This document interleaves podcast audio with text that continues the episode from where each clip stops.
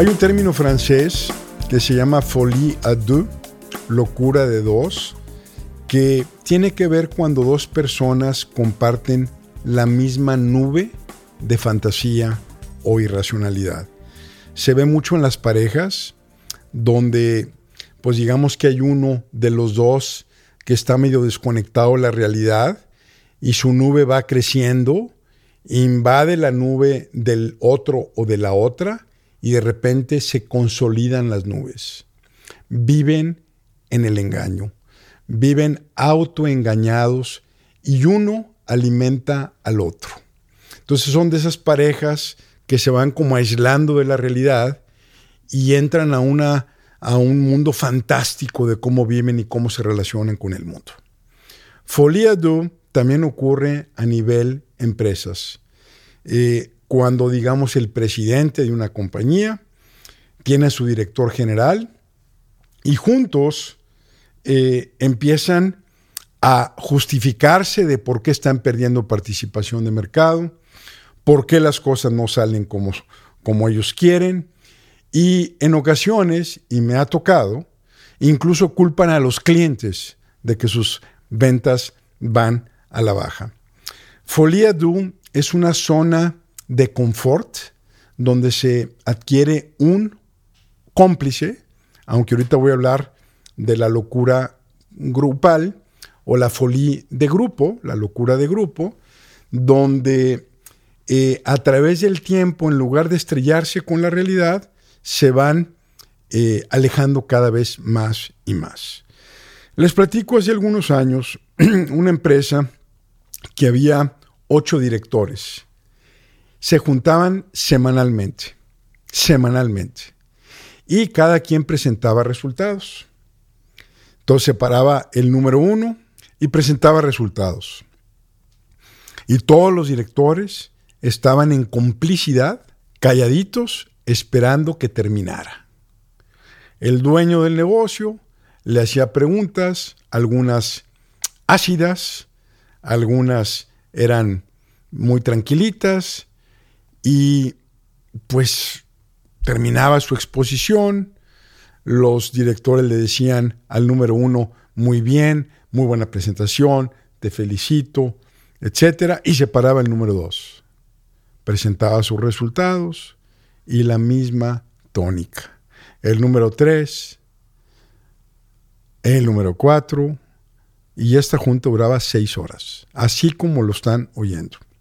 Terminaba la junta, muy buena junta, todos con un sentimiento calientito, rico de qué bien somos, qué bien vamos, qué buenos somos. ¿Por qué no nos vamos a comer? Vámonos a comer todos juntos y ábrete la botella de vino. Este, y pues era un día de celebración. El problema es que este conglomerado chiquito de empresas iba cada día más a la quiebra, cada día más perdiendo participación de mercado en sus diferentes negocios y parecía que nada ni nadie los podía parar. Llega un externo, ve esa realidad y la pregunta es cómo le hago, o siendo consultor, para romper con este hechizo fantástico de grupo de una locura de dos que se convirtió en grupal y ya no se alimenta uno del otro, como la folia de dos. Ahora son siete alimentados mutuamente en un mundo de fantasía. Siete directores explotando a la empresa, sangrándola, sacándole todo el jugo, toda la leche, mejor dicho, hasta que les dé. Y aparte, con un vinito a la semana eh, para celebrar este, y justificarse. Y como están acostumbradas las empresas a presentar resultados sobre el presupuesto del año pasado, pues hagan de cuenta que una persona pesa 180 kilos y luego baja 3 kilos, 180 menos 3 son 177, felicidades, bajase 3 kilos y luego baja 2, pero nunca se comparaban con sus mejores años. Siempre era en relación al otro año y se iban ajustando los presupuestos a la baja hasta la extinción. La ilusión compartida, como también se puede llamar, eh, se cuida como si fuera un bebé dormido, en una complicidad tremenda donde no puede agitarse el statu quo, donde cada perturbación, cada intento de la realidad por meterse y por filtrarse es apagada. En el centro de todo esto está el narcisista. Está el que maneja a los siete directores, está su fantasía de que maneja el negocio bien, todos le besan el anillo, eh, todos le hacen reverencia, casi se ponen de pie cuando llega el señorón a la junta. Y, y esta dinámica de negocios, lo peor de todo es que es inconsciente. El folie à deux, es inconsciente. Eh, si llevamos el concepto de la locura de dos a la locura grupal, también existe a nivel país. El ejemplo más socorrido en estos casos, pues definitivamente que fue la Alemania de Hitler, donde fue capturada la psique colectiva por una idea de un hombre narcisista.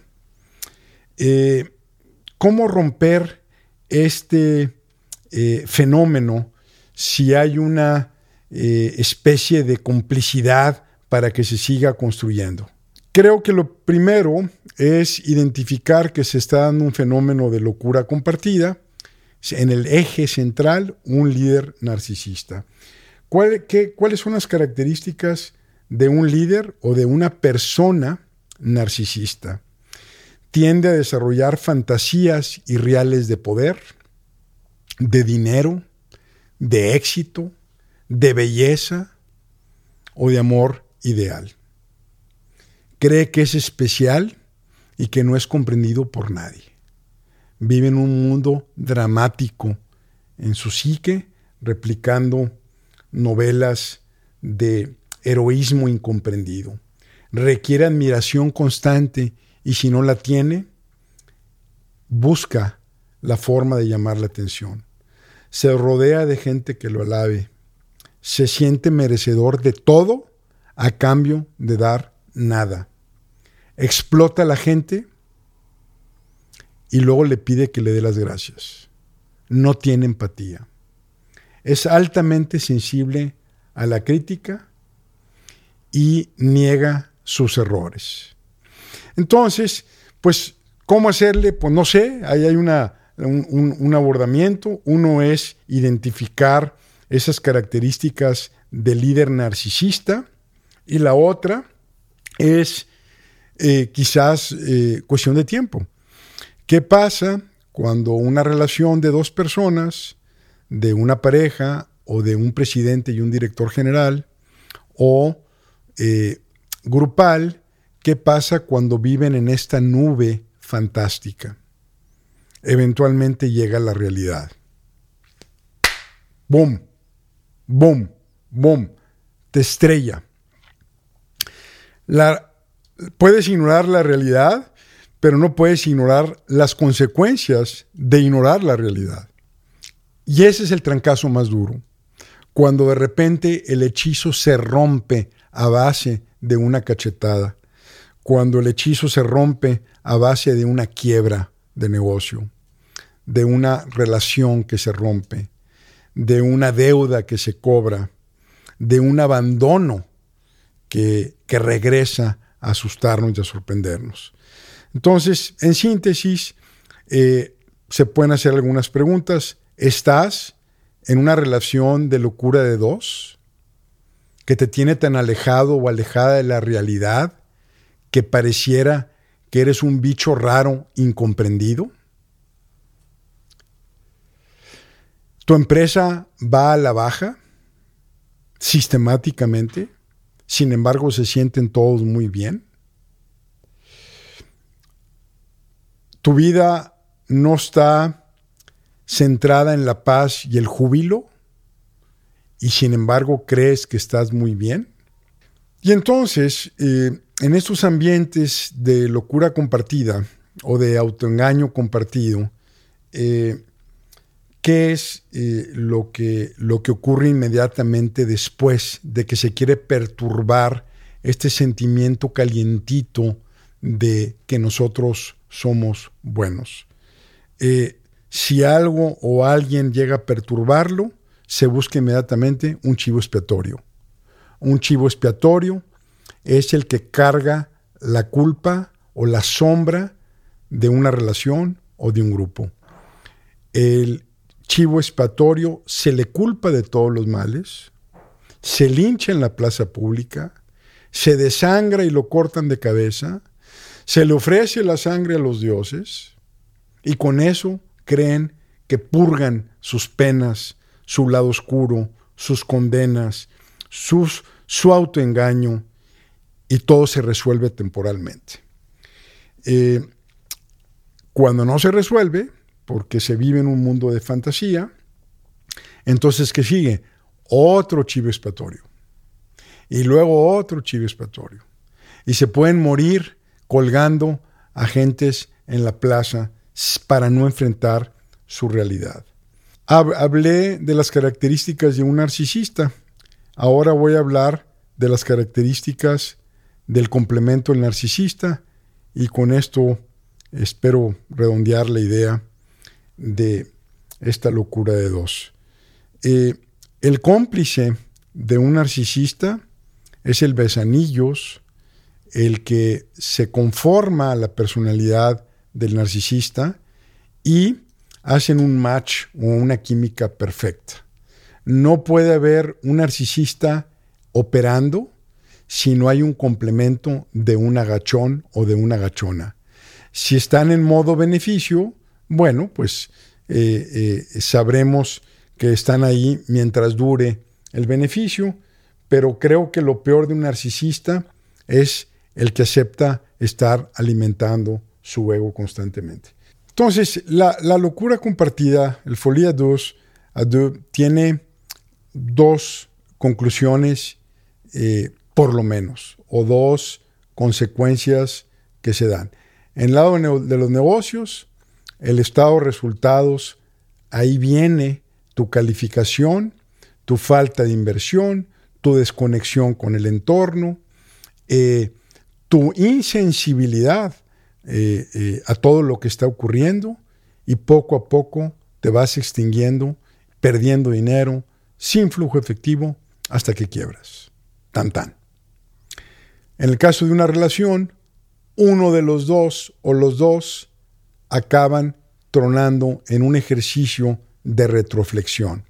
La retroflexión, por cierto, la menciono mucho en mi libro aquí de Poder Personal, es todo un capítulo la retroflexión en esencia consiste de que si una entidad o una relación o un grupo no es exitoso, o un individuo, no es exitoso para lidiar con el entorno, para solucionar y adaptarse al entorno y crecer y multiplicarse, si está frustrado porque no puede o porque simplemente está desconectado de la realidad, empieza una energía de retroflexión donde ante la frustración y esa sensación en la noche, en la soledad, de que algo no está bien, empieza a carcomernos por dentro.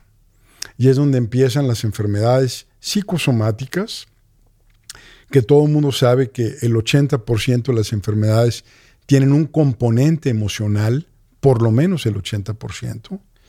Eh, empieza eh, conductas eh, evasivas o conductas de fuga, como alcoholismo, drogadicción, manejar alta velocidad, suicidios lentos o escondidos, y empieza el colapso, el colapso individual y eventualmente el colapso de la relación.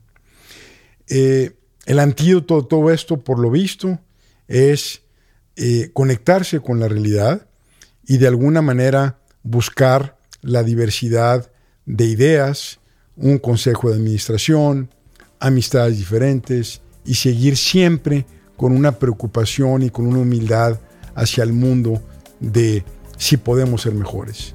Eh, no estar en modo de que lo tenemos todo resuelto porque nadie tiene todo resuelto nunca.